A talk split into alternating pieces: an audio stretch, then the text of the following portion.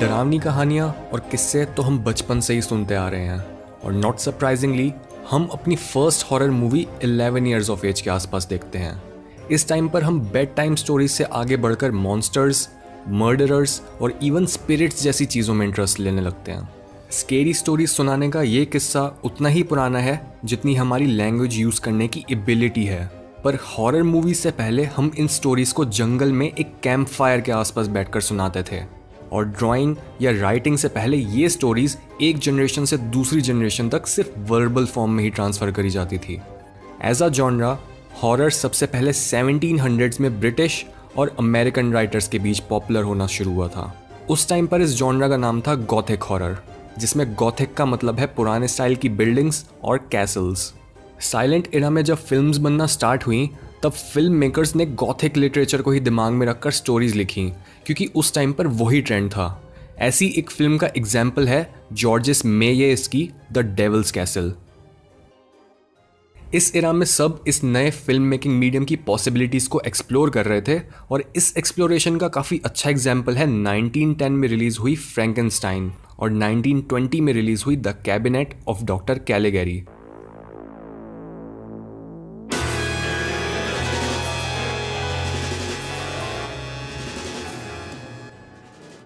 movies में sound का introduction film industry के लिए एक बहुत बड़ा स्टेप था, क्योंकि हमें पता है कि किसी भी हॉरर मूवी में साउंड इफ़ेक्ट्स कितने इंपॉर्टेंट होते हैं, और जब हम किसी डरावने सीन को म्यूट करके देखते हैं, तब वो उतना डरावना भी नहीं लगता। इस नई टेक्नोलॉजी का फ़ायदा उठाने वाला सबसे पहला फ़िल्म स्टूडियो था द यूनिवर्सल पिक्चर्स जिसकी फ़र्स्ट हिट थी ड्रैकुला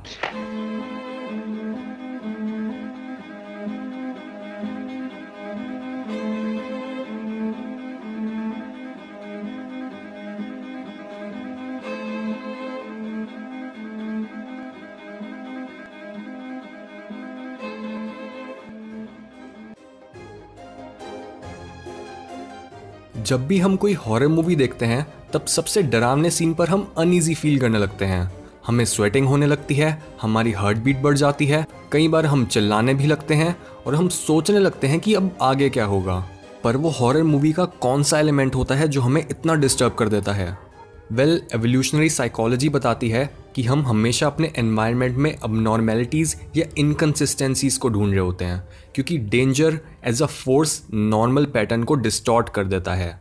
जैसे अगर हम एक जंगल में हैं और हमें लग रहा है कि कोई जानवर हमारा पीछा कर रहा है तो इस थॉट के आते ही हम अपने एनवायरनमेंट में इनकन्सिस्टेंसीज को ढूँढने लग जाएँगे, जैसे किसी जानवर का फुटप्रिंट या फिर ऐसी ही कोई और निशानी जो हमें बताए कि कुछ गड़बड़ है और हमें इस अनफेमिलियर पैटर्न पर और ध्यान देना चाहिए।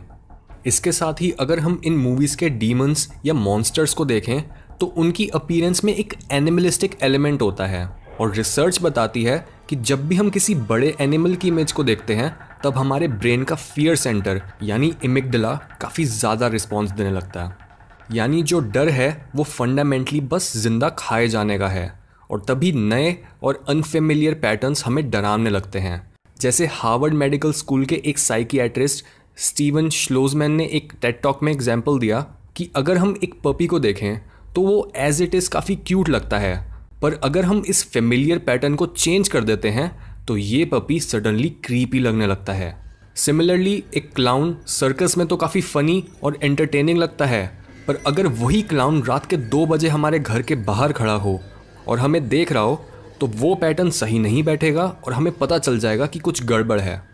ऐसे टाइम पर हम डरते भी हैं, पर हम उस डेंजर को क्लोजली देखते भी रहते हैं कि वो कैसे मूव कर रहा है, वो कहाँ देख रहा है, क्या वो हमारे पास आ सकता है या नहीं।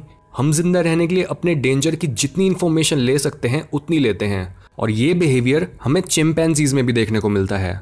जैसे अगर उनके आसपास कोई स्नेक आ जाता है तो वो उससे डरते भी हैं और एट द सेम टाइम वो घंटों तक देखते रहते हैं कि वो स्नेक कर क्या रहा है। क्योंकि किसी भी डेंजर या सर्टेन क्रीचर से कैसे बचना है, ये सीखना बहुत ज़रूरी है। और हॉरर मूवीज़ हमें इसी टास्क को पूरा करने की अपॉर्चुनिटी देती हैं।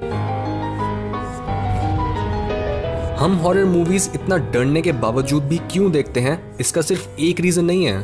और तभी साइकोलॉजिस्ट्स अलग अलग थ्योरीज के साथ इस क्वेश्चन का आंसर ढूँढने में लगे हैं। ऐसी तीन थ्योरीज हैं अनरियलिज्म सेंसेशन सीकिंग और इन मूवीज़ की आर्किटिपल सिग्निफिकेंस 1994 में पब्लिश हुई एक डिस्गस्ट से रिलेटेड स्टडी में देखा गया कि जब लोगों को डेथ हाइजीन या एनिमल्स से रिलेटेड घिनौनी वीडियोस दिखाई जाती हैं, तब ज़्यादातर लोग एक वीडियो को एंड तक पूरा देख भी नहीं पाते पर वही सेम लोग मूवी थिएटर में जाकर ज़्यादा पैसे देकर इससे भी बेकार और डरावनी चीज़ें देखते हैं। ये इसलिए क्योंकि जब हम कोई मूवी देख रहे होते हैं तब हमें पता होता है कि जो भी हमारे सामने हो रहा है, वो सच नहीं है। दिस इज़ वाई हम याद कर सकते हैं कि बचपन में देखी गई हॉरर मूवी हमें कितनी डरावनी लगती थी, क्योंकि बच्चों के लिए फिक्शन को रियलिटी से डिफ्रेंशिएट करना काफ़ी मुश्किल होता है और उन्हें हॉरर मूवी सच लगने लगती हैं।